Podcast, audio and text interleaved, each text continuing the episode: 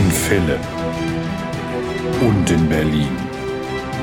Sie stricken. Sie nähen. Sie machen keine Maschenproben. Manchmal lassen sie einfach die Nahtzugabe weg. Sie sind die Frickler. Willkommen beim Frickelcast. Hallo und schön, dass ihr wieder eingeschaltet habt. Ich bin Steffi von Feierabendfrickeleien. Und ich die Jane von Jetzt kocht sie oder Jetzt kocht sie auch noch. Ja, und heute haben wir einen ganz besonderen Frickel-Talk für euch. Wir haben nämlich unseren allerersten Stargast. Naja, alle unsere Gäste sind Stargäste. ja, aber ein, ein riesiger Stargast. ja, das stimmt. Wir waren beide sehr nervös, denn wir haben heute, wen haben wir da? Melanie Berg. Ja, ja, wir sind ganz große Fangirls und ähm, haben beide schon unfassbar viel von ihr gestrickt. Melanie ist eine, ja, ich würde sagen, weltweit bekannte Strickdesignerin, oder? Wie siehst du das? Ja, doch, das kann man sagen. Ich glaube, sogar ihre größte Fanbase ist international. Ja, ihre Muster konnte man bisher über Revelry runterladen oder teilweise auch als ähm, Karten im Laden kaufen. Also zum Beispiel von Rosie Greenwool gab es da immer so schöne Pappkärtchen. Das hat mir immer gut gefallen. Und jetzt ist ihr erstes Buch erschienen. Ja, das heißt Shawls, also Tücher, weil Melanie ist auch sehr bekannt für ihre tollen Tuchdesigns. Da hat sie schon über 100 veröffentlicht in den letzten Jahren und jetzt gibt es zum ersten Mal ein Buch von ihr. Da haben wir natürlich mit ihr drüber gesprochen. Ja, und was wir sonst noch so besprochen haben, das könnt ihr in der nächsten groben Stunde euch anhören. Wir wünschen euch viel Spaß und ähm, in unserem Geplauder war es so gemütlich, dass wir einen wichtigen Termin total vergessen haben und da hat uns Melanie gebeten, den im Intro noch mal kurz zu erwähnen und das tun wir natürlich gerne. Ja, das, ähm, wenn ihr gut aufgepasst habt, der kam schon mal in einem Frickelcast vor, aber wir sagen es an dieser Stelle nochmal. Und zwar am 3. November gibt es ein Meet and Greet mit Melanie in der Meierschen Buchhandlung in St. Augustin. Genau. Da alle hin, habt Spaß. Und ich muss noch was anderes ergänzen. Im Frickeltalk erwähnen wir die Stricktreffen mit Melanie im Atelier. Und ich habe natürlich direkt nachgeguckt. Die sind leider alle beide ausgebucht. Ich ähm, werde mal mit Michaela sprechen. Vielleicht gibt es noch einen Zusatztermin oder noch eine Möglichkeit. Aber wenn man auf der Homepage guckt, sind sie leider ausgebucht. Ja, sehr schade, aber Melanie ist öfter mal unterwegs, von dem her habt ihr vielleicht woanders die Chance, sie nochmal zu treffen. Und bevor wir jetzt endlich mit dem Interview loslegen, wollen wir uns noch ganz herzlich bei euch allen bedanken. Wir haben es ja zum ersten Mal so gemacht, dass wir euch eingeladen haben, uns Fragen zu schicken, die wir dann Melanie stellen. Und das haben wir, wenn wir nichts übersehen haben, auch ähm, alles abgearbeitet, weil nämlich sehr spannende und interessante Fragen gestellt und das fanden wir sehr toll. Und wir haben uns überlegt, dass wir das vielleicht jetzt öfter machen. Ja, gebt uns da doch auch gerne eure Rückmeldung, wie ihr das gefunden habt und was euch besser gefallen würde, dass wir tatsächlich die Hörer benennen, die die Fragen stellen, oder wollt ihr da lieber anonym bleiben? Das würde uns interessieren, wie ihr das gehandhabt wissen wollt. Ja. Ja, und ich glaube, jetzt haben wir alles erledigt, was wir sagen wollten und viel Spaß mit Melanie. Ja, und heute haben wir einen Stargast bei uns im Postka Podcast. Ich bin schon ganz aufgeregt und verplapper mich. Ähm, wir haben nämlich Melanie Berg zu Gast. Hallo und herzlich willkommen. Schön, dass du da bist. Hallo, hi, schön, dass ich hier sein darf. Hallo Melanie. Wir freuen uns sehr und wir fangen auch direkt und ganz schnell an und am Anfang stellen wir immer unsere Schlagsahne oder Schokosoße Frage und die lautet, bist du geduldige Fricklerin oder eher wütende in die Ecke Schmeißerin? Uh, geduldige Fricklerin würde ich sagen, ja. Das äh, hängt natürlich auch immer so ein bisschen vom Projekt ab. Ne? Manche Projekte möchte man lieber in die Ecke pfeffern, aber ähm, nee, ich kann das ganz gut mich durchbeißen, doch im Gegensatz zu Jane. ich kann das nicht so gut, aber manchmal will ich unbedingt. Ja, es kommt aufs Projekt an, genau. Ja, und äh, bevor wir richtig loslegen, wir hatten im Frickelcast bei Instagram einige Fragen äh, gesammelt von den Hörern und ähm, da war die Frau Pausbacken dabei und die fragte dich, wie man Meier Lind richtig ausspricht. Ja, so schon mal nicht. Okay, Entschuldigung. Nein, gar nicht. Ähm, ich spreche das einfach mehr Lind aus. Also ähm, ah. das kann ah. natürlich im Endeffekt jeder machen, wie er möchte oder wie sie, jeder machen, wie sie möchte. Ähm, für mich ist es mehr Lind. Das ähm, hat auch keine weitere Bedeutung. Also da steht kein Geheimnis hinter oder so. Das ähm, habe ich mir irgendwann mal ausgedacht. Das kam mir die Idee und ich mag, wie sich das anhört und ich mag auch, wie das geschrieben aussieht. Und ähm, ja, das ist schon das ganze Geheimnis. Ist auch ah, schön ah, okay. und kann man sich gut merken. Ich weiß gar nicht, ob ich dir das mal erzählt hatte. Da war ich mit einem der ersten Schals von dir irgendwie in Köln unterwegs und dann sprach mich eine Dame an der Kasse an und sagte, den Schal kenne ich, der ist von der Frau Müllerkind. Müllerkind, auch nicht schlecht. Das ja, war auch süß. Das habe ich, hab ich nie vergessen. Fand ich total putzig Schön. und ich habe sie auch nicht korrigiert. ja, aber das ist doch süß. Also ja, das, genau. Von daher. Im Gedächtnis da, irgendwie. da kann ich mit leben. Sehr gut. ja, schön. Ähm, seit wann kannst du stricken und wer hat es dir beigebracht? Ähm, beigebracht hat mir das meine Mama. Da war ich ein ganz kleines Kind, vielleicht so fünf, sechs Jahre alt oder naja, so um den Dreh. Ähm, dann hat sie für mich angeschlagen und ich habe so die ersten paar Maschen gestrickt und dann aber auch relativ schnell ähm, die Lust dran verloren. Als Teenie habe ich das dann wieder ähm, wieder aufgegriffen, aber auch nur ganz kurz, denn da habe ich einen ähm, ganz, ganz hässlichen Schal gestrickt, glatt rechts, der sich dann auch noch so ganz fies eingekräuselt hat. Und ähm, das mhm. war echt extrem hässlich eigentlich, wenn wir ehrlich sein wollen. Und ähm, das hat mich dann frustriert und dann habe ich es auch also gelassen. Ne? Dann habe ich es nicht weiterverfolgt. Und dann, als meine erste Tochter geboren wurde, da hat mich dann so richtig die Lust darauf gepackt. Das war jetzt, oh Gott, das ist schon fast zehn Jahre her. Ähm, so schnell vergeht die Zeit. Ähm, genau, das war so der Einstiegsmoment ähm, eigentlich wieder. Und dann habe ich natürlich erstmal Kindersachen gestrickt für die Kleine und dann aber zusehends auch immer mehr Sachen für mich. Oder also sagen wir, weg von den Kindersachen mehr so zu Erwachsenen. Sachen, die waren nicht unbedingt immer für mich, aber halt für, für ausgewachsene Menschen. Und ähm, ja, genau, da bin ich, bin ich dann irgendwie drauf hängen geblieben. Das mache ich immer noch. Wie schön. Und was war es, was dann beim dritten Mal so die Leidenschaft geweckt hat? Hattest du dann die richtige Wolle, das richtige Projekt zur richtigen Zeit, dass es dann hängen geblieben ist? Ähm, da kam so alles zusammen, glaube ich. Also zum einen hatte ich Zeit. Dadurch, dass ich in Elternzeit war, konnte ich da ähm, wirklich mehr investieren als, ähm, als damals, als ich dann noch voll berufstätig gewesen bin. Ähm, dann habe ich Revelry entdeckt. Das war natürlich ein total ähm, großer Augenöffner. Ne? Oh ja. Für mich wie für euch wahrscheinlich auch. Ja. Genau, und ähm, ja, hinzu natürlich kommt dann auch noch, kam dann auch noch die tolle Wolle, die wir heute zur Verfügung haben. Ne? Die ist natürlich damals, als ich Teenager war, ähm, also mit so einer Wolle habe ich damals nicht gestrickt. Das ist schon was anderes gewesen. Ja, das stimmt. Ähm, jetzt hast du dann ja irgendwann angefangen, eigene Anleitungen zu designen. Warum und wie bist du dahin gekommen? War das auch die tolle Wolle, die du anders nutzen wolltest oder wolltest du einfach andere Dinge tun? Ähm, ja, Beides so ein bisschen. Also ich habe angefangen, natürlich habe ich von Anleitungen gestrickt, ne, das gerade so Revelry entdeckt und dann die ganzen tollen Sachen, die man dort nachstricken kann. Da habe ich mich dann erstmal dran orientiert, aber dann habe ich gemerkt, dass ich immer auch Dinge ändere an Anleitungen. Ne? Zum Beispiel hat mir dann das eine Detail nicht gefallen, dann habe ich das anders gemacht und dann hat mir da noch was gefehlt. Also ich habe die Anleitungen immer zwar so als Grundlage benutzt, aber dann auch relativ ähm, äh, ja, schnell und eigenständig abgeändert und dann immer weiter verändert, immer weiter verändert. Und irgendwann dachte ich, also Moment, wenn ich so viel jetzt an der bestehenden Anleitung verändern muss, damit mir das gefällt, dann kann ich auch eigentlich gleich ähm, von vorne anfangen ne? und gleich so anfangen, wie ich das gerne hätte oder wie, ähm, wie es mir jetzt so in den Kram passt. Und dadurch war das irgendwie echt so ein Prozess. Ne? Das am, am Anfang habe ich halt äh, nicht so viel selbst gemacht und dann später ähm, viel mehr. Alles. Also es ist wirklich so eine Entwicklung gewesen. Mhm. Ja. Okay. Ja. In dem Zusammenhang hatten wir auch noch eine Zuhörerfrage, und zwar von Vanilla Räuberstiel, die gerne wissen möchte, welche Ressourcen du genutzt hast, um das Design zu lernen. Hast du Bücher gelesen, hast du Kurse besucht oder bist du einfach nur ein Naturtalent? Oder was heißt einfach nur, bist du ein Naturtalent? ähm, ich habe total viele Ressourcen genutzt. Also ähm, natürlich Revelry ganz vorne.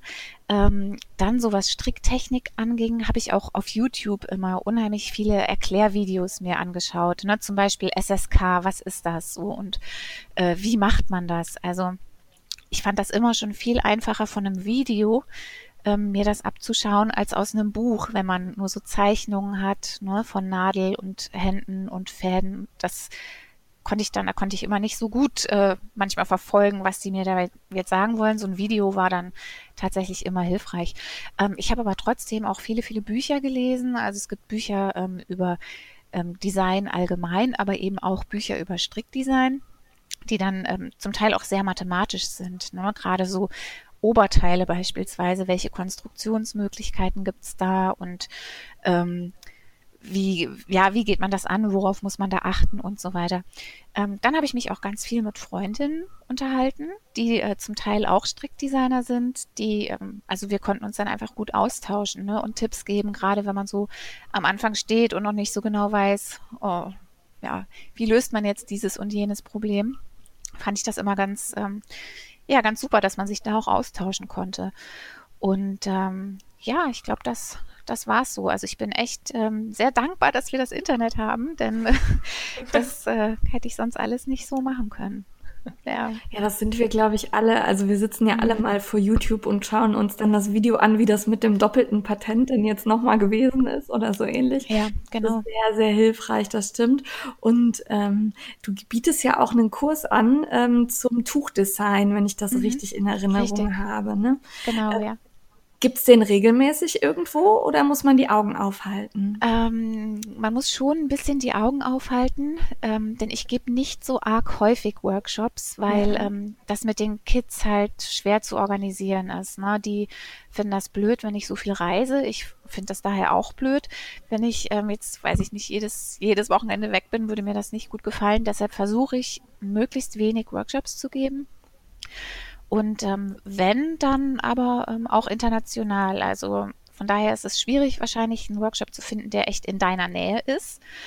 Ähm, es gibt aber auf Revelry in meiner Gruppe eine Seite, wo ich alle Termine immer sammle. Und da ähm, kann man immer gucken, was so als nächstes ansteht, wo ich demnächst bin. Und ähm, genau, dieser äh, Tuchkonstruktionsworkshop, der ähm, gehört auf jeden Fall auch fest mit dabei. Also den gebe ich relativ häufig, wenn ich Workshops gebe, weil der ist immer, immer gefragt. Das ähm, ist scheinbar reges Interesse daran, wie, wie das geht mit dem Tuchdesign, wie man das macht. Ja.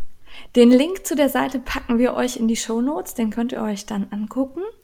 Ähm, ja, und dann, äh, wie war denn das Gefühl, als die erste eigene Anleitung dann äh, veröffentlicht wurde? Und welche war das? Weißt du das noch?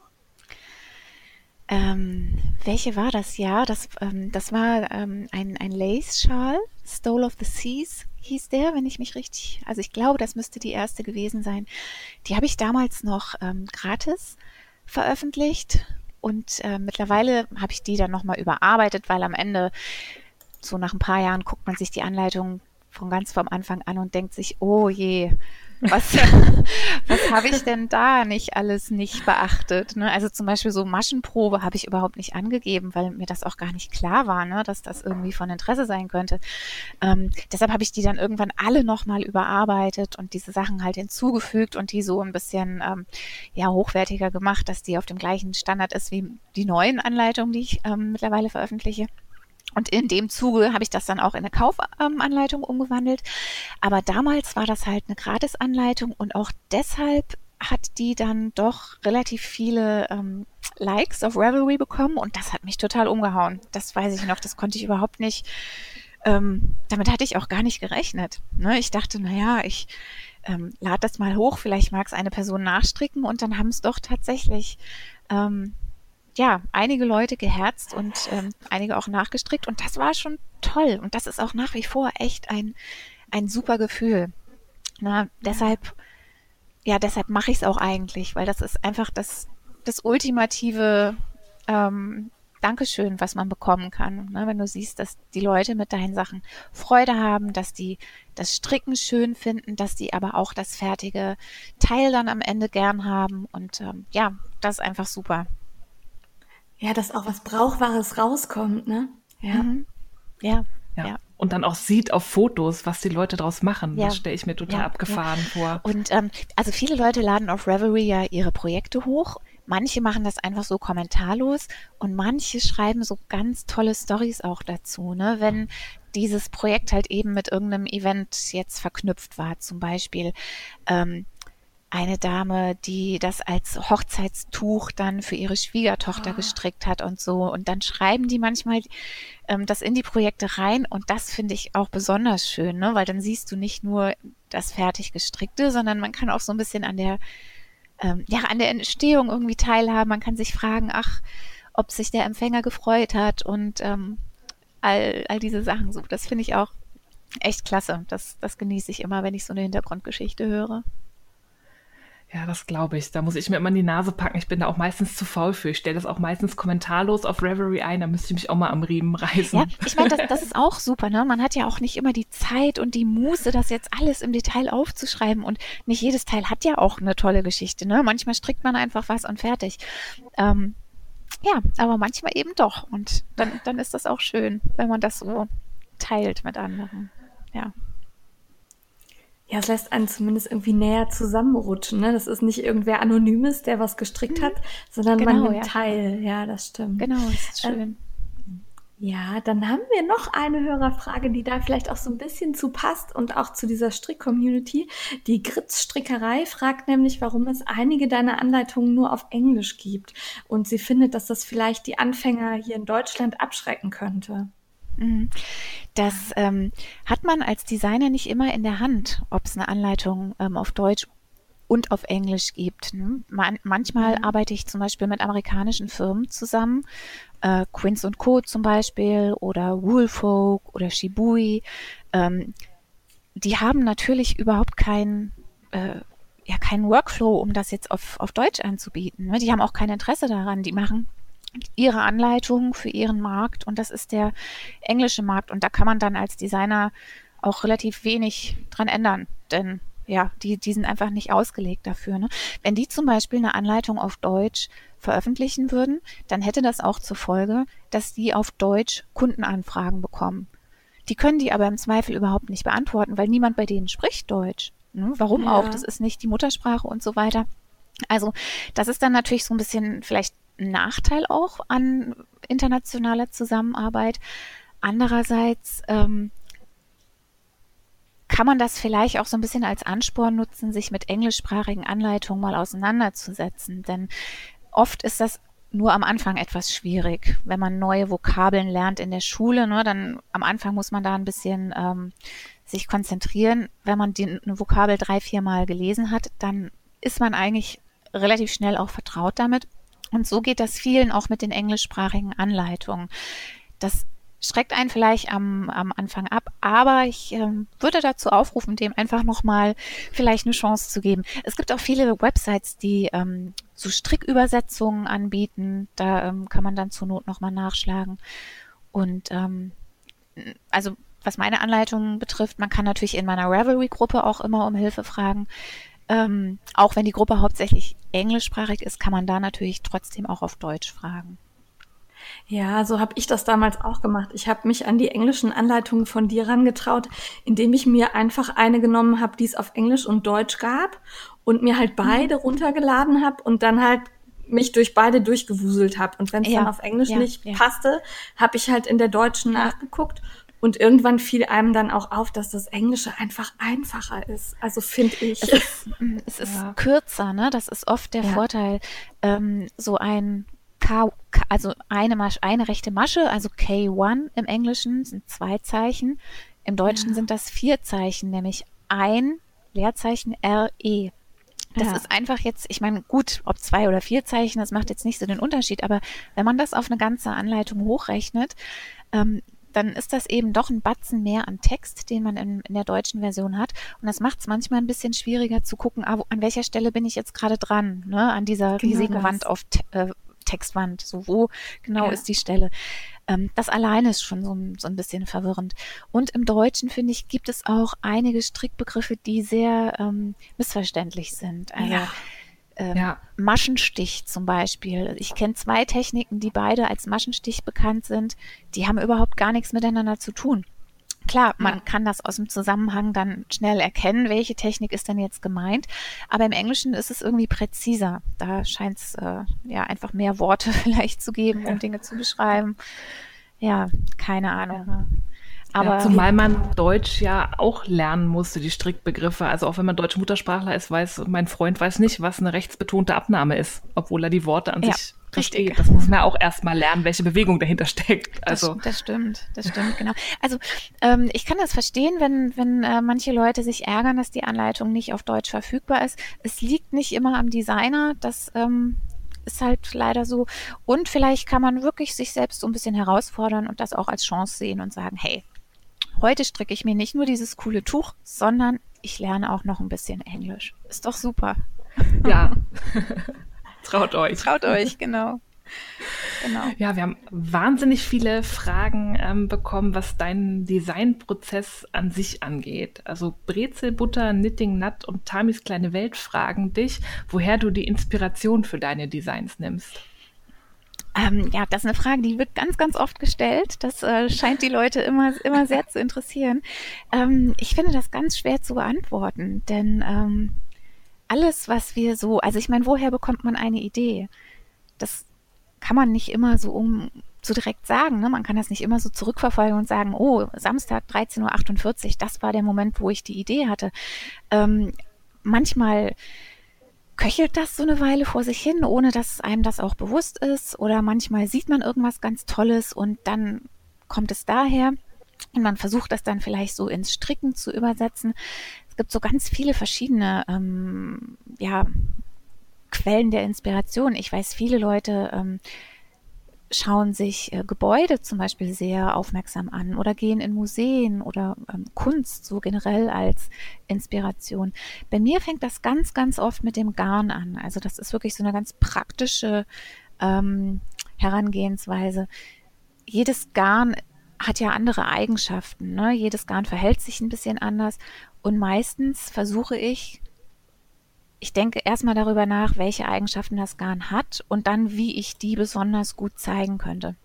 Wenn ein Garn zum Beispiel eine besonders schöne, besonders schönes Maschenbild hat, dann ähm, vielleicht ein Strukturmuster. Oder wenn das Garn etwas fusselig ist, dafür aber total schöne Farben hat, dann eher ein Farbmuster als ein Zopfmuster.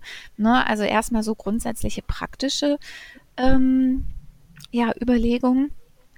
Und dann, wenn ich so ungefähr weiß, was ich machen möchte, dann überlege ich mir ein, ähm, ja, ich kenne manchmal tatsächlich nur die englischen Begriffe, ein Stitch Pattern, also ein, ähm, ein Strickmuster sozusagen. Wobei das ist jetzt halt auch schon wieder zweideutig, ja, ne? weil Strickmuster ist, ist halt im Deutschen auch schon das fertige Muster, also die komplette ja. PDF-Anleitung. Nein, ich meine jetzt wirklich nur den, das Stichmuster vielleicht, kann man es so, so nennen. Ja. Und ähm, dann mache ich eine Maschenprobe. Das äh, mache ich sehr intensiv und sehr, ähm, sehr oft und immer wieder. Ähm, ich gebe ja auch viele Kurse und mache dann immer so eine Abfrage, wer von euch denn Maschenproben macht. Das sind ganz, ganz, ganz wenige nur. ich versuche dann also immer so. Wir machen ja immer welche. ja, ja. Das sagt ihr ja auch in eurem, in, eu in eurem Vorspann, ich weiß.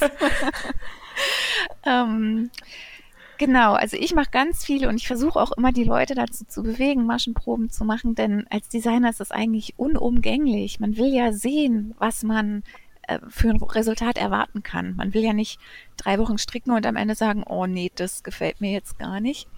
Da strickt man lieber eine halbe Stunde und sagt dann, hm, nee, vielleicht muss ich hier noch was ändern oder vielleicht muss da noch was rein.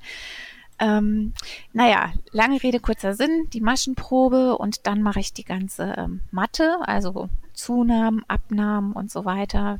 Meistens strickt man ja nichts, was nur rechteckig ist, sondern es hat irgendwie eine interessantere Form. Ähm, genau, und dann stricke ich so vor mich hin und schreibe parallel auch die Anleitung und dann normalerweise, wenn ich mit Stricken fertig bin, ist auch die Anleitung so so gut wie fertig. Natürlich fehlen noch Fotos und es muss noch ein bisschen ausformuliert werden und so weiter, aber das Grundgerüst steht dann zumindest schon mal. ja, das ist so Ja. der Prozess, genau. Hört sich spannend und kreativ an. Und manchmal lässt du uns ja dann auch teilhaben, indem du dann Fotos zeigst bei Facebook oder Instagram oder beidem, wenn du so im Anfang bist, sag ich mal. Das finde ich immer ganz schön.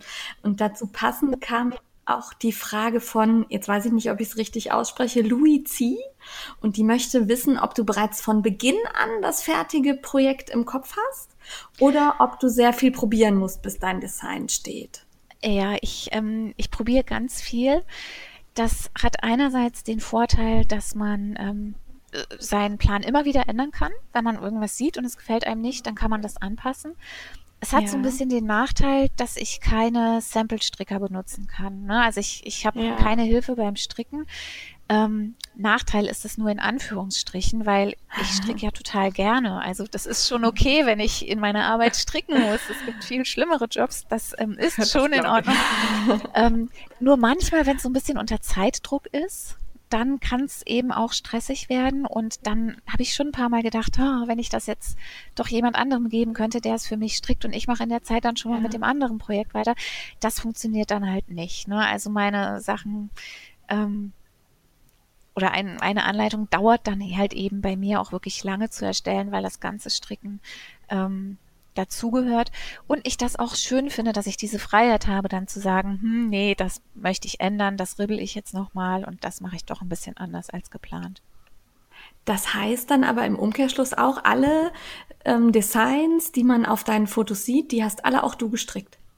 Jawohl, die habe alle ich gestrickt. Wow. Boah, ich bin gerade sehr stolz Ja. auf dich. Das ist Ja. viel. Ja, also ich, ich glaube tatsächlich, es gibt zwei, die ich nicht gestrickt habe, aber das sind zwei von über 120. Also das ähm, Wow. ist so eine ganz, ganz nette Quote, glaube ich. Ja, ich kann das manchmal selber gar nicht glauben. Wenn man, wenn man sich die ganze Liste anschaut, da kommt doch schon viel zusammen. Und natürlich die, also viele der Tücher oder andere Sachen liegen natürlich auch hier zu Hause bei mir. Ne? Also das ist dann auch wirklich ein großer, großes Regal voller Stricksachen. Ja. Dazu passt jetzt die Frage von Charlie 61186. Die fragt nämlich, ob du alle deine Tücher auch selber anziehst. Ähm, ja, eigentlich schon. Manche Tücher muss ich wegschicken. Ne? Wenn ich zum Beispiel, ähm, was ich eben gesagt habe, für Firmen irgendwas mache, dann ähm, machen die oft die Fotografie dafür, brauchen dann dafür natürlich das entsprechende Teil. Manche schicken das nach einem Jahr ungefähr wieder zurück, andere nicht. Das ist immer so ein bisschen, äh, jede Firma hat da ihre eigene ähm, Arbeitsweise.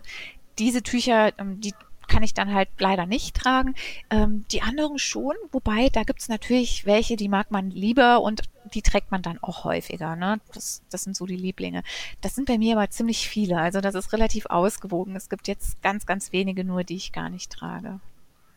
Ein paar hängen ja auch immer im Atelier. Also ich habe da zumindest schon mal ein paar von dir Richtig. gestreichelt. Das freut Das- mich immer, wenn man das dann anfassen kann. Das sind tatsächlich die, ähm, ich habe mal so eine Collection für Quince Co. gemacht, äh, Five Shorts. Und diese Tücher Ja. waren tatsächlich zuerst bei Quince und die haben die dort dann wunderschön fotografiert, haben die dann zu mir zurückgeschickt und ähm, ich habe sie dem Atelier jetzt einfach zur Verfügung gestellt, weil die passen da total gut hin und Ja. die äh, Michaela hat auch die ganze Wolle im Angebot. Also das, ja, ist für mich auch immer total schön, wenn ich nach Mönchengladbach nach Mönchengladbach fahre und in den Laden gehe, die dann alle nochmal dort hängen zu sehen. Ist auch echt für mich dann immer so ein schönes Gefühl, denke ich, ja, die hängen hier total gut. Ja, das tun sie auf alle Fälle. Ah, du hast es eh mit Tüchern. Also du designst ja hauptsächlich Tücher und weniger jetzt Klamotten, ab und zu mal Mützen und Handschuhe. Gibt es dafür einen bestimmten Grund? Bist du einfach so verliebt in Tücher? Ja.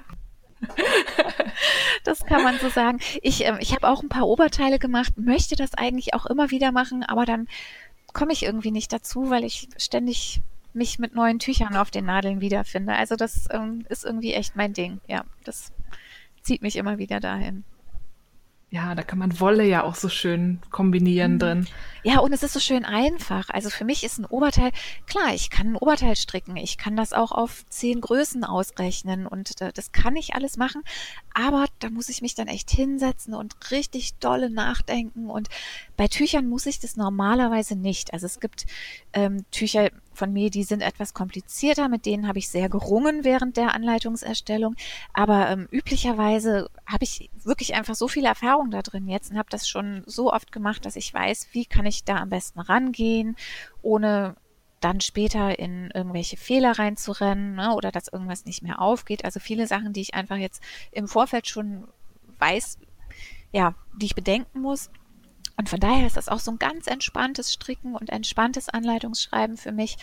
Ja, bei Kleidung ähm, halt eben nicht. Das, das fordert mich dann einfach mehr. Ja. Habe ich aber tatsächlich immer wieder Lust zu, nur ich, ich komme irgendwie nicht dazu. Ich möchte da auch ein bisschen Werbung machen. Ich habe nämlich die eine Strickjacke von dir gestrickt mit, den, mit dem wunderschönen Hebemaschenmuster vorne auf der Brust. Tau, genau. Ja, wow, den habe ich auch gestrickt. Oh, ehrlich? Ja. ja. ja. Und äh, der sitzt super, den habe ich sehr gerne an. Cool, Ja, oh, schön. ich mag meinen auch. Schön, das freut mich. Das heißt, ihr zwei habt die, das gleiche Oberteil gestrickt. Ja, Ja. Ja, aber es sieht total unterschiedlich aus, lustigerweise, weil wir halt ja so unterschiedlich groß sind und dann auch noch, weil ich glaube, ich habe zwei Farben benutzt, ne, und Steffi hat es einfarbig gemacht. ja, ich habe Ja. so eine Macintosh ähm, Cousteau heißt die Farbe, glaube ich, Ja. dieses schöne Blau von denen. Ah, okay. Ja. Cool. Aber könnten Ja. wir mal zusammen anziehen? Das stimmt eigentlich. Ja, müssten wir eigentlich mal zusammen drin auftreten. Irgendwo. Ja, das stimmt. Machen wir demnächst. Ja. Ähm, dazu passt dann aber auch die Frage von Polly Esther Hoppenstedt, also wenn wir nochmal zurückspringen zu den vielen schönen Tüchern, die fragt nämlich, ob du einen Tipp hast zur Aufbewahrung. Aufhängen, hinlegen, wie machst du das am besten? Rollen. Rollen. Rollen, ja, ich, ähm, wir, ich habe so große Weidenkörbe ähm, stehen und da, ähm, also ich schaue, dass ich die Tücher, das sind ja äh, häufig dreieckige Dreiecke, dann falte ich die einmal zusammen und fange dann an der Spitze an zu rollen, dass das dann wie so ein Strandhandtuch praktisch zusammengerollt ist. Dann ja. hat man nicht so ähm, die, die Falten, wenn man es Ah, komplett falten würde. Tipp. Und es hängt sich auch nicht so aus. Und ich tue dann tatsächlich die, von denen ich weiß, dass ich die in Zukunft nicht so häufig benutzen werde, in Plastiktüten, ne? in so kleine Ziploc-Beutel. Ähm, ja, einfach so zur Vorbeugung wegen Staub und, ähm, und Motten und so weiter. Und das funktioniert auch sehr gut. Also da Das kann, ist eine ich gute nicht, Idee. kann ich nicht klagen. Ja. Mhm. Ja. Muss ich, glaube ich, auch mal machen. Da gewinnt man, glaube ich, auch Platz, weil meine Schublade platzt schon. Mit Ja, und ich stelle mir gerade ja. vor, das sieht auch hübsch aus, wenn Das man die sieht dann total so hübsch gerollt aus. in Ja. so einem... Ja, ja, Ja, ja. gute Idee. Mhm. Ja, schon was gelernt. Ja. So, jetzt, da ich ja schon mal einen Kurs bei dir oder mehrere Kurse bei dir gemacht habe und ich möchte, dass es die ganze Welt hört, den Stricktipp, äh, kannst du unseren Hörern deine Quick and Dirty Fäden Vernehmmethode Ah. erzählen. ich fand die so toll. Es hat mir so viel Zeit gespart, seit ich diesen Kurs gemacht ja. habe. Ähm, benutzt du auch die Quick and Dirty Methode seitdem? Ja, Ja? seitdem benutze Okay. ich die Und- konsequent. Und klappt, klappt es gut? Kommst du gut? Klappt gut. Perfekt, Ja. super. Ja, äh, die Quick and Dirty Fädenvernähmethode. Total viele Leute, ähm, wenn die ihre Fäden vernähen, dann vernähen die die 20 Zentimeter. Also wirklich so 20, durch 20 Maschen durch und dann nochmal einen kleinen Stich nach hinten und dann wieder durch 20 Maschen durch. Es hat zwei riesige Nachteile. Zum einen, das dauert total lange. Und zum anderen, je mehr Faden man vernäht, desto mehr sieht man das natürlich auch im fertigen Gestrick. Ne? Dann hat man da so eine 20 Zentimeter, ähm, ja, so, es hebt sich dann eben ab von dem, von dem Rest des, des Strickstücks. Ich mache das so, das ist furchtbar, deshalb, ähm, ach, ja, also ich, ich ähm, nehme mir einfach das Strickstück und presse das zwischen Daumen und Zeigefinger zusammen, an, ungefähr an der Stelle, wo der Faden rauskommt. Und dann nehme ich eine spitze Stopfnadel, also eine, die wirklich so spitz ist, dass man sich damit fies sticht, wenn man nicht aufpasst. Und äh, fädel eben den Faden ein und jage den einmal irgendwie in diese Stelle, die ich mit Daumen und Zeigefinger festgesteckt habe. Also wirklich so mitten rein in den, ähm, in den Stoff. Ne? Nicht irgendwie, dass man sagen kann, der Faden ist jetzt auf der Rückseite vernäht oder der ist auf der Vorderseite vernäht, sondern der ist genau zwischen Rückseite und Vorderseite vernäht. Dann steche ich den so ein Zentimeter ungefähr durch und ziehe die Nadel einmal durch und dann mache ich das gleiche nochmal irgendwie in der Gegenrichtung und dann schneide ich ab und fertig. Also das sind maximal zwei Zentimeter, die das ähm, äh, so an Strecke verbraucht und das geht auch echt total schnell und mir ist noch nie ein Faden aufgegangen und ich habe auch noch nie gehört, dass ein Kursteilnehmer in einem meiner Workshops gesagt hat, hm, der Schal ist ja schön, aber meine Güte, wie die Fäden hier vernäht sind. Also das ähm, ja, ist einfach echt eine coole Methode und ähm, ich benutze die ständig und ich freue mich, dass du die auch ständig benutzt. Ähm, ich bin mir aber echt bewusst, ja. das klingt komisch, wenn man das so erzählt. Also von daher bitte, liebe Zuhörer, seid nicht jetzt total abgeschreckt. nee, wirklich nicht. Ich habe auch erst komisch geguckt, aber ich habe es dann mal ausprobiert ja. und es spart so viel Zeit ja. und es hält. Und damit war es für mich verkauft. Also Super, das freut mich. So. Vielleicht, äh, vielleicht müssen wir mal ein Video machen oder so, wo man, wo man das zeigt. Ja. Das, äh, Gute, Gute Idee. Idee. Also ich bin tatsächlich etwas schockiert, dass die Steffi das so macht, weil eigentlich ist die immer die sauber und ordentlich und ganz vorsichtig und noch sechsmal drüber nähen. Das hört sich mehr nach was an, was ich tue. Genau, das ist eine sehr praktische Herangehensweise, sagen wir mal so. Ich werde das ausprobieren. Ja. Ja, ähm, du hast jetzt als Designerin, das hast du eben schon gesagt, ähm, ja die schöne Voraussetzung, dass du mit vielen Garnherstellern zusammenarbeiten kannst. Und da hat uns die Ryan Frost gefragt, welche deutschen Handfärber und Garnqualitäten du denn da empfehlen kannst. Äh, Garn, was hast du gesagt? Handfärber und Garnqualitäten. Handfärber ja. und Garnqualitäten. Ähm, also ich genau kann natürlich die empfehlen, mit denen ich äh, sowieso schon zusammenarbeite.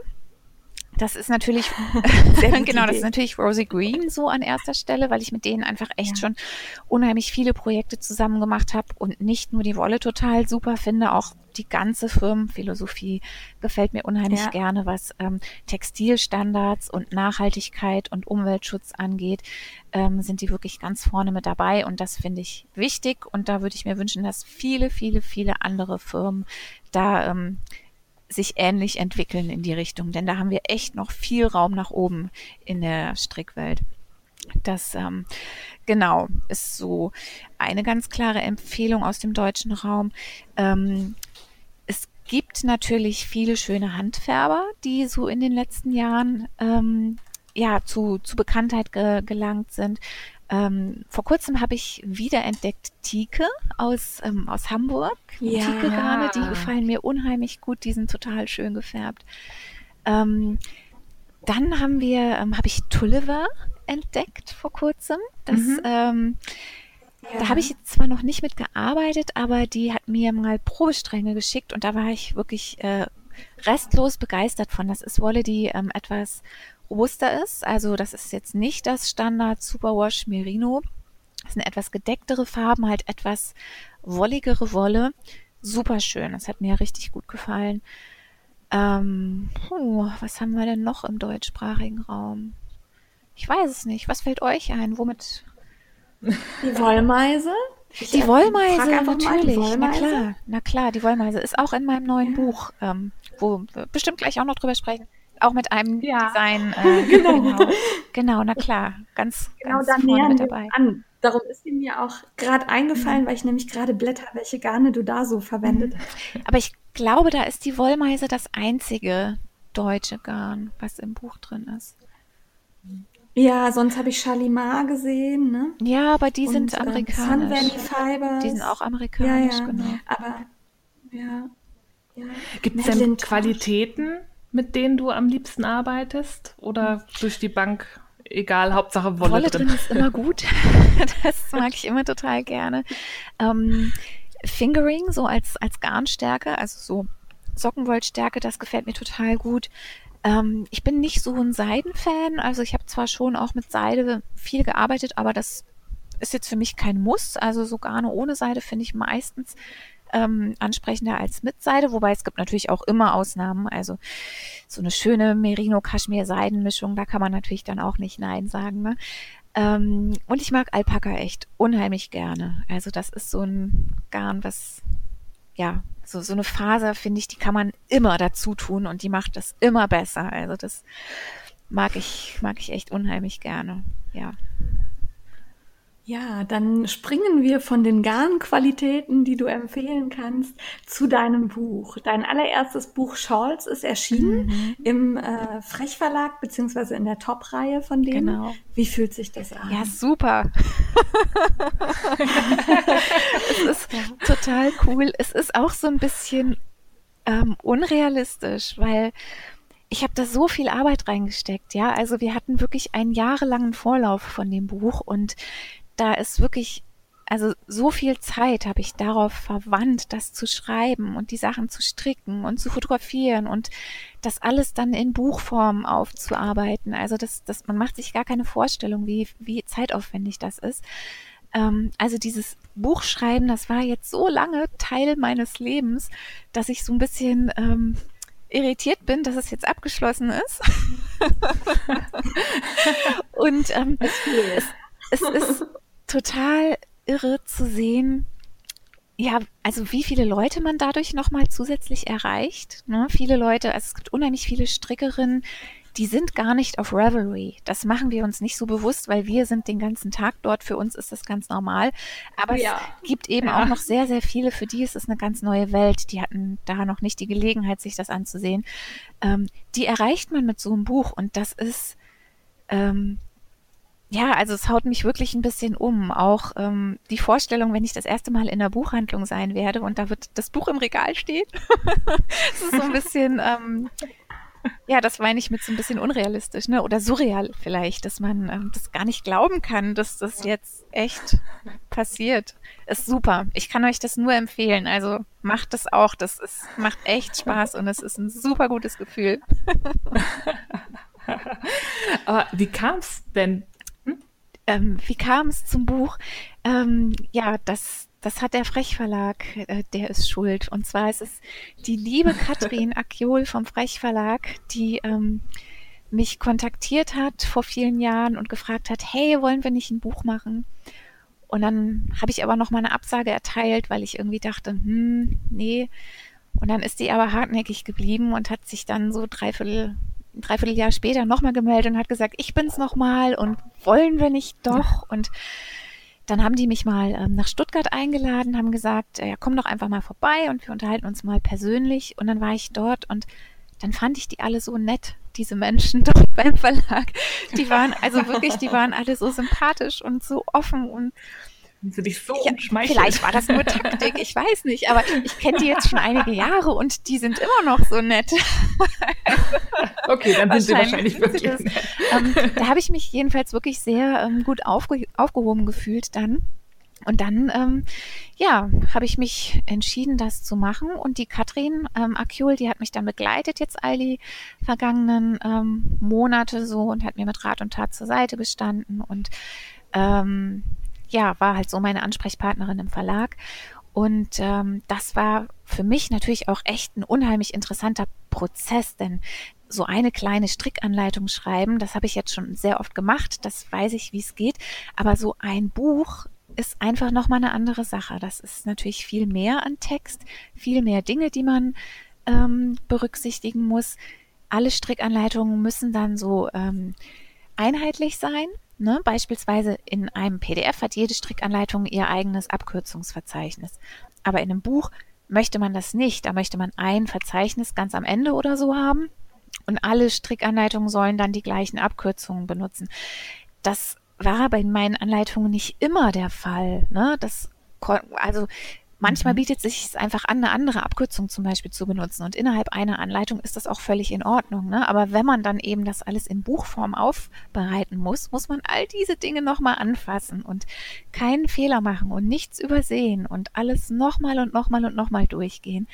Ähm, das habe ich so vorher noch nicht gemacht. Und das, ähm, ja, war so jetzt ein Aspekt dieser, dieser ganzen, dieses ganzen Prozesses. Und dann natürlich Zusammenarbeit mit dem Verlag und mit der Grafikerin und mit der Übersetzerin und so weiter. Denn ähm, also ich habe die Anleitung, also ich habe die englischen und die deutschen Texte zur Verfügung gestellt, aber beispielsweise das Vorwort, das habe ich auf Deutsch geschrieben, weil Deutsch meine Muttersprache ist und ich das in Deutsch einfach besser kann. Und die Übersetzerin hat es dann auf Englisch übersetzt. Ne? Das zum Beispiel, das war mir jetzt auch sowas. Ich habe noch nie mit einer Übersetzerin zusammengearbeitet. Das fand ich total toll. Also das ähm, hat mir echt großen Spaß gemacht.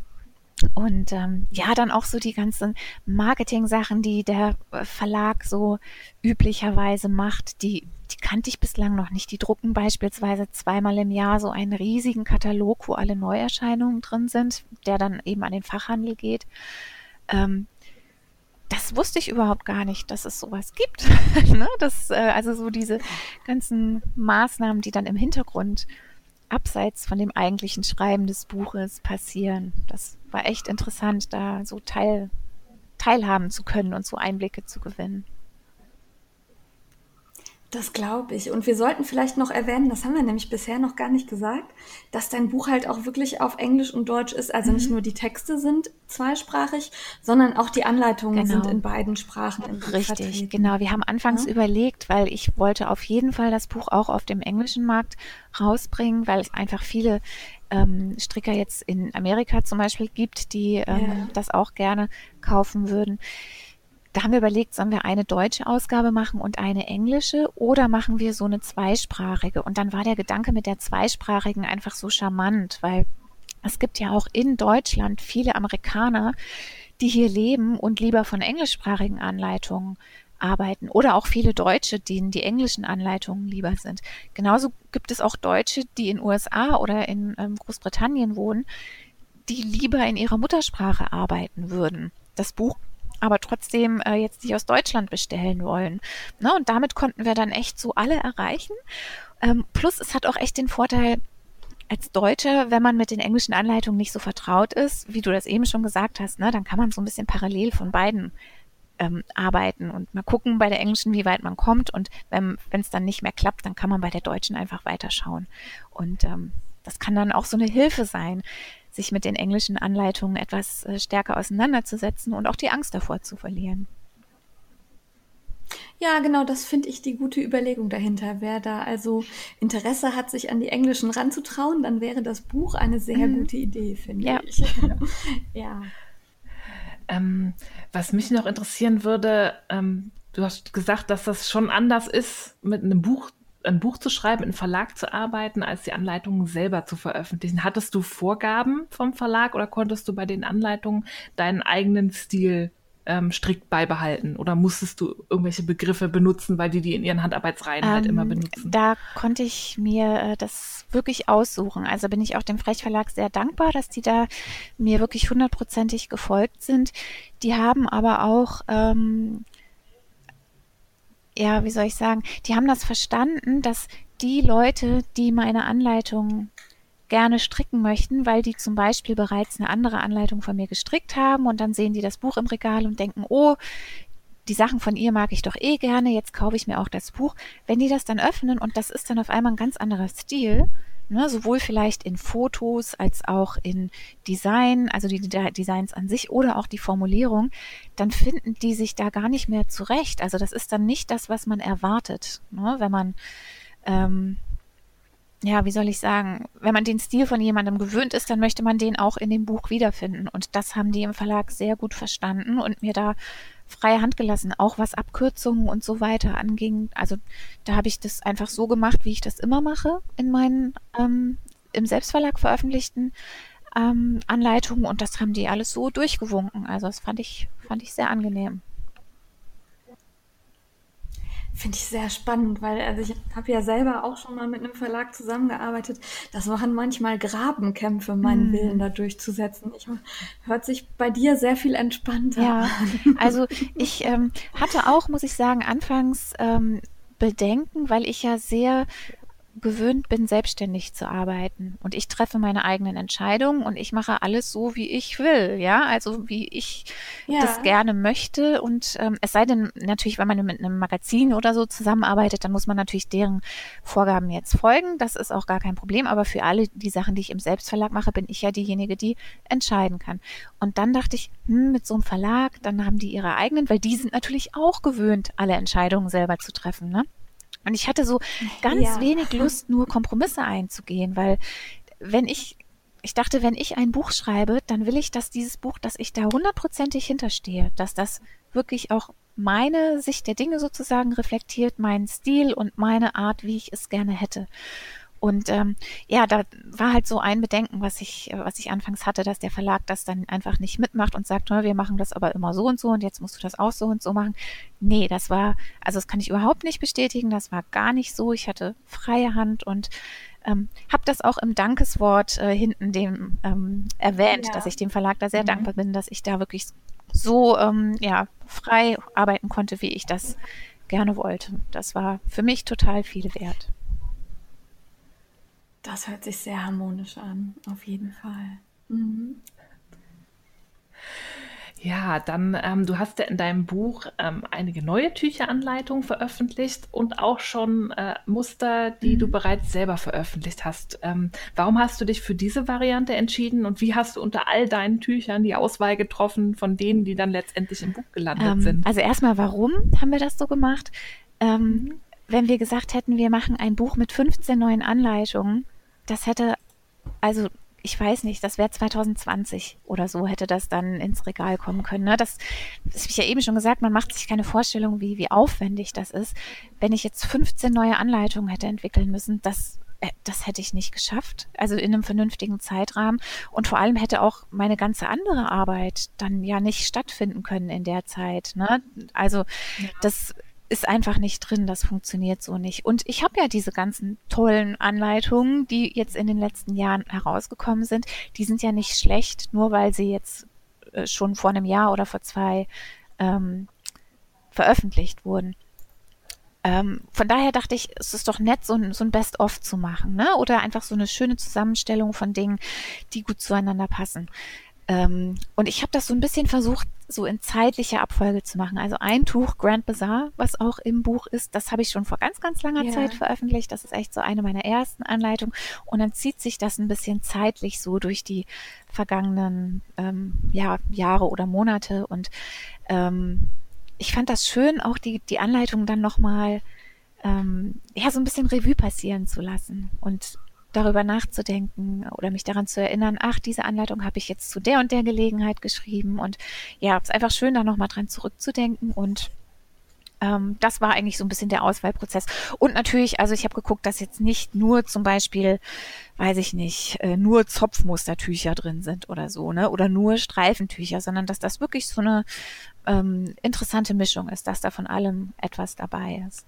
Ich denke, das ist dir sehr gut gelungen und mir gefällt vor allen Dingen am Ende, ähm, da hast du so einen Bereich Projekte von echten Strickerinnen. Ja. Und da ja. ähm, tauchen ganz viele Namen auf, die man, die man wenn man bei ja.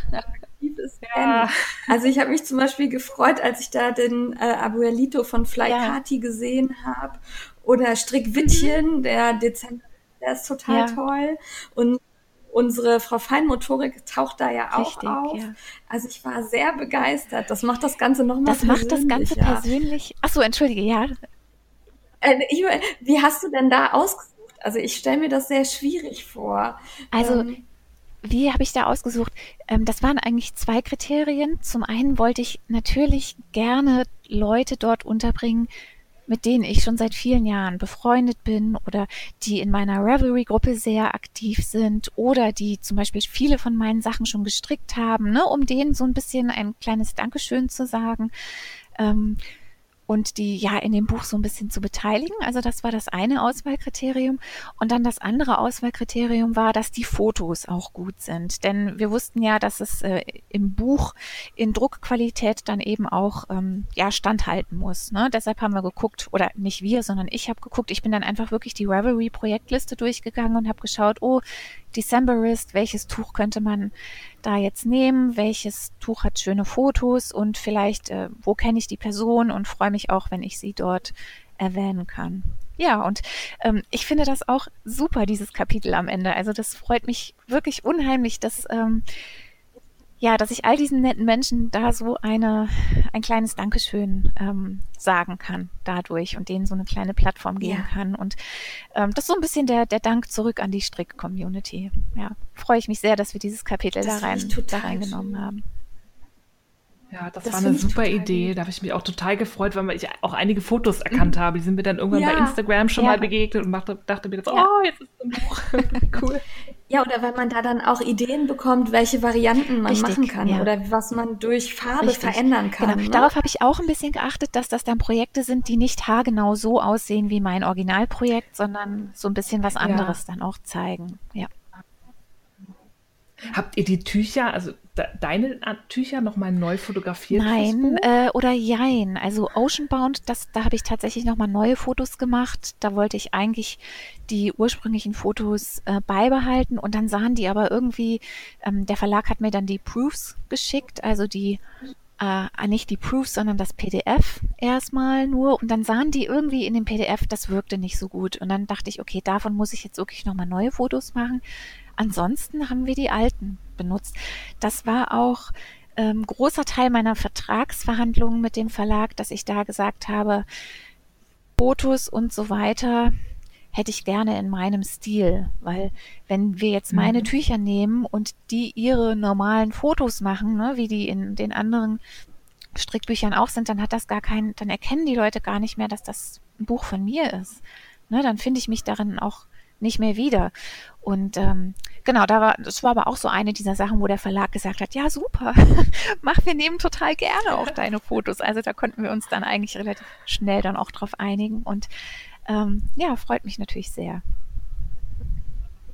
Ja, das ist eine gute Entscheidung. Ich finde, man sieht das Buch von weitem ja. und sieht sofort, Richtig. das ist deins, weil man halt diese Fotos genau. vom Stil erkennt. Also muss man doch gar nicht ja, das Tuch genau. sehen. Und man das freut mich, das dass du sagst, weil genau so wollten wir es auch haben. Das ist das, dieser Wiedererkennungswert, ne? dass man das einfach, dass es ins Auge springt. Ja, und du weißt ja auch, was dem Stricker wichtig ist bei den Fotos. Also auf deinen Bildern sieht man immer die Details, die man sehen möchte. Man ähm, erkennt, es hat eine Dreiecksform, mhm. man erkennt, da ist Lace dabei.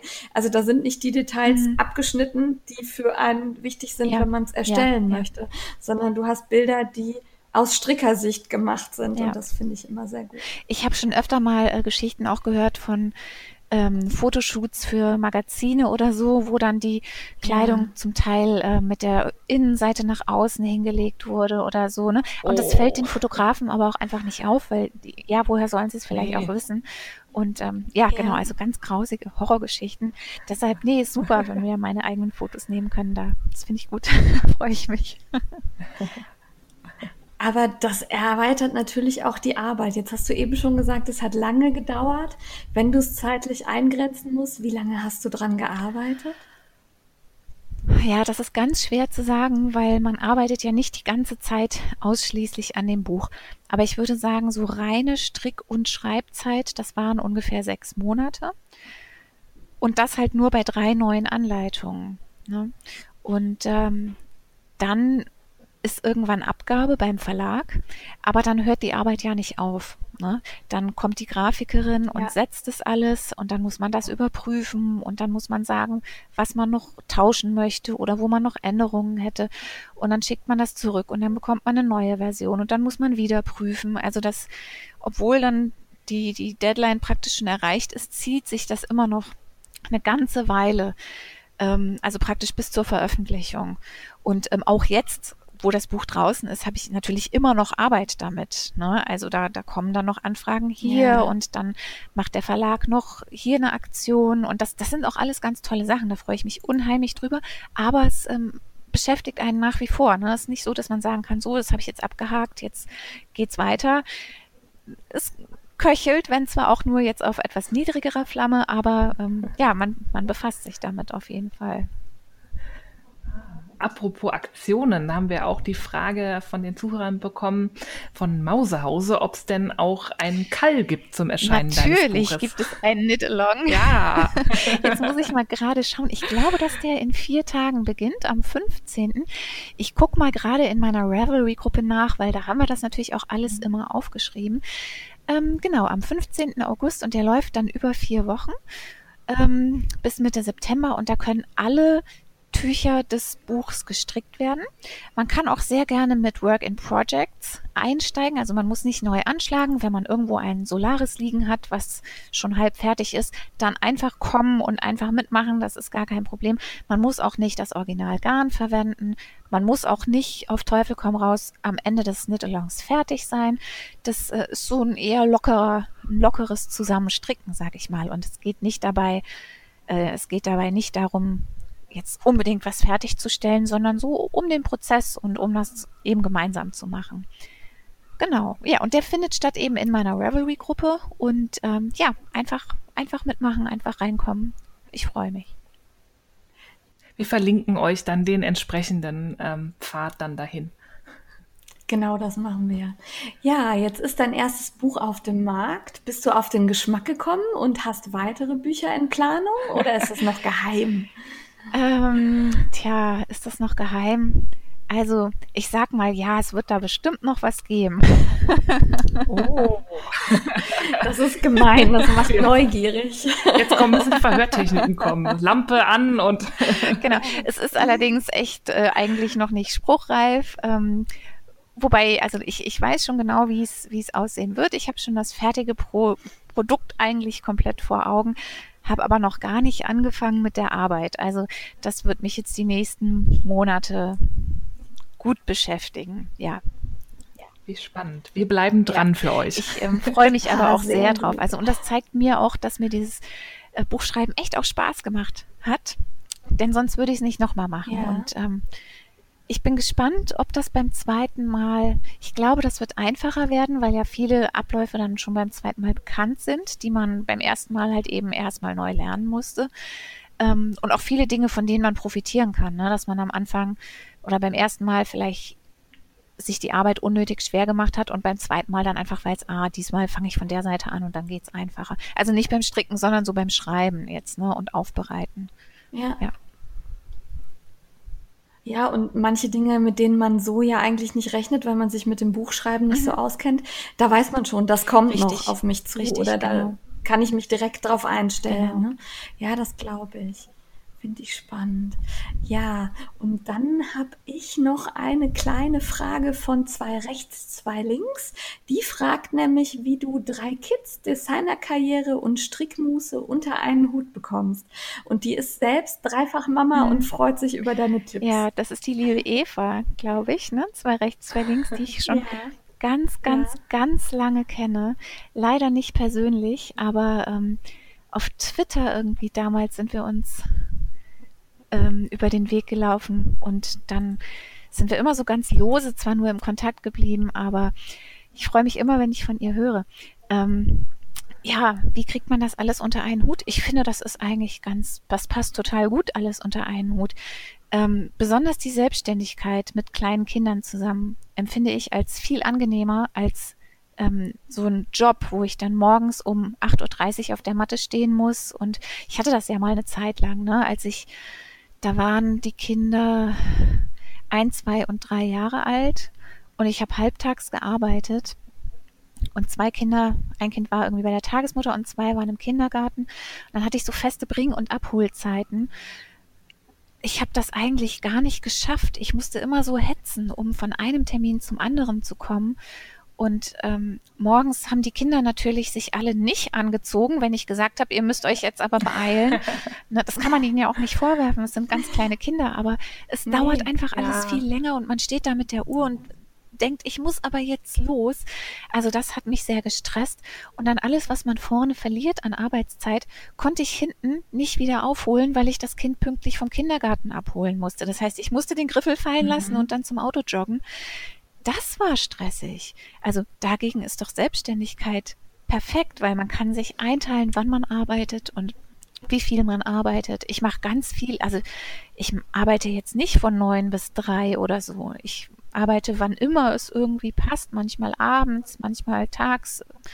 Ich mache sehr viel, aber eben ähm, zu Zeiten, wo es so in mein restliches Leben gut reinpasst. Ähm, ja, und dann muss man natürlich sagen, die Kinder werden jetzt älter. Ne? Die sind jetzt sechs, sieben und acht Jahre alt. Nee, stimmt gar nicht, sechs, sieben und neun Jahre alt. Ja. Die sind so unglaublich selbstständig jetzt schon. Und ähm, also zum Beispiel heute, ja, der Podcast. Ähm, ich habe den Kids gesagt, hey, ich, wir machen ein Radio-Interview. Ihr dürft nicht reinkommen, okay? Und ich meine, wir sind jetzt schon seit einer Stunde am Sprechen und noch kein Kind war hier. das heißt, es, ja. ähm, die werden einfach älter auch und verständiger und das macht es natürlich einfacher auch. Ja, und Milena hattest du bei unserem Strickfrühstück ja auch dabei. Die war so süß und lieb. Das fand ich ganz niedlich. Ja, ja die, ähm, und die ist schon echt so groß auch. Also, ja. Ja, richtig. Ja. Das hat Spaß gemacht. Ähm, trotzdem findest du noch die Zeit neben Buchschreiben und allem weiteren fürs Pompom Mac, Mac was rauszubringen, habe ich eben noch ja. schnell entdeckt, bevor wir gestartet sind. ja. Ich bin schwer verliebt. Das sind so schöne Dankeschön. Muster.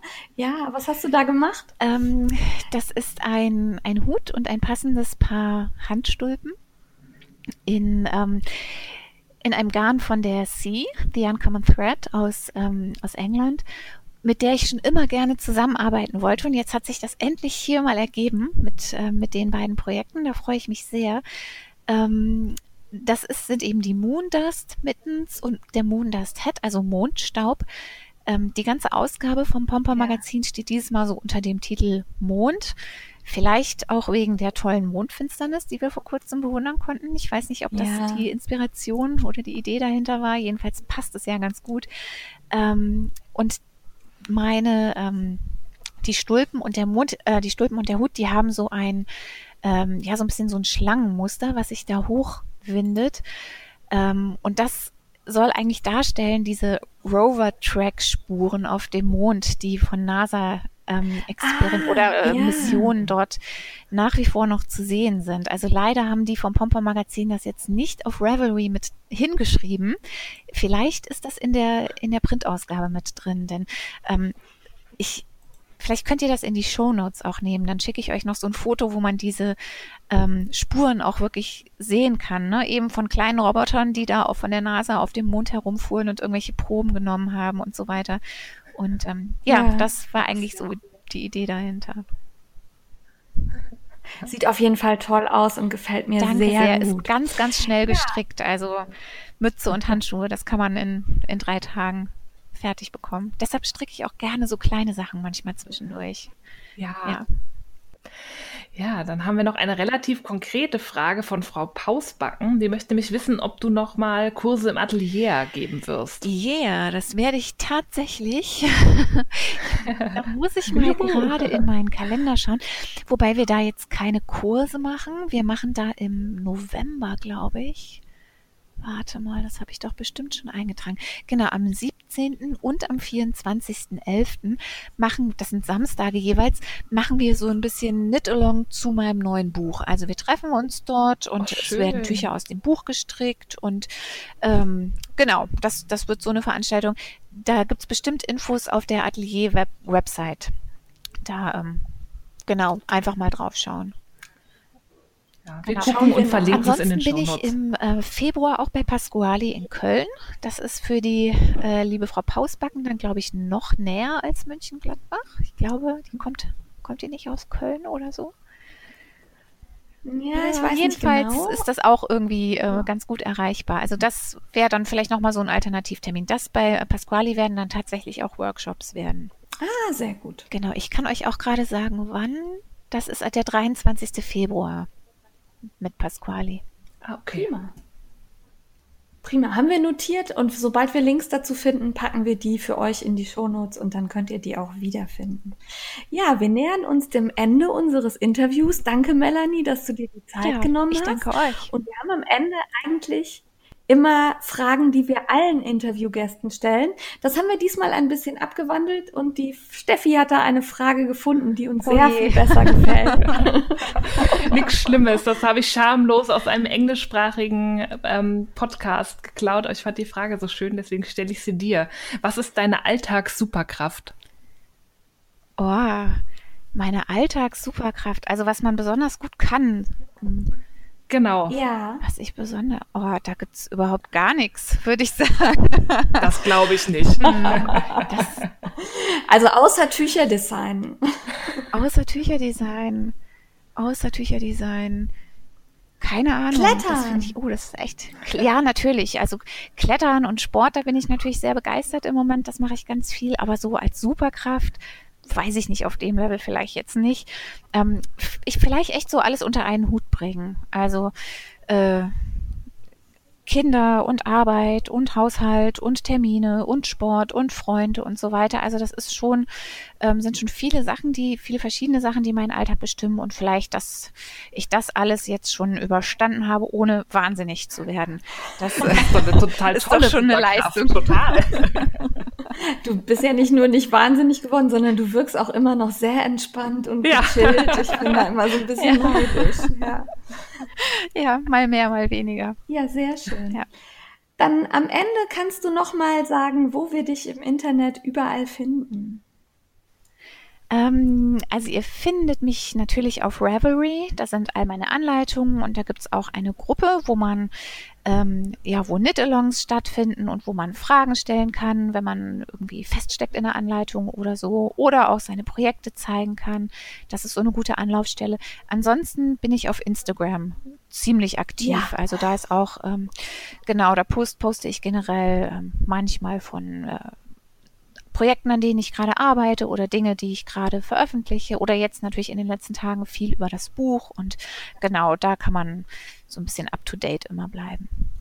Sehr Ja, wir schön. verlinken euch das natürlich alles. Ähm, und natürlich wird es von uns zum Buch auch bald noch eine Rezension im Frickelcast geben. Da können sich alle schon mal drauf freuen.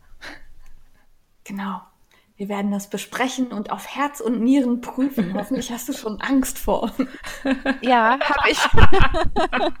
Wir sind da sehr kritisch. Genau, wir kritteln an allem Oh je. rum. Nein. Oh je.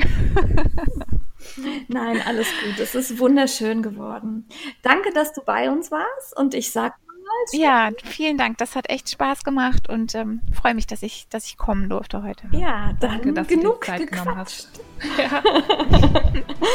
Und äh, dir einen schönen Tag noch, ja? Ja, danke euch auch. Tschüss. Tschüss.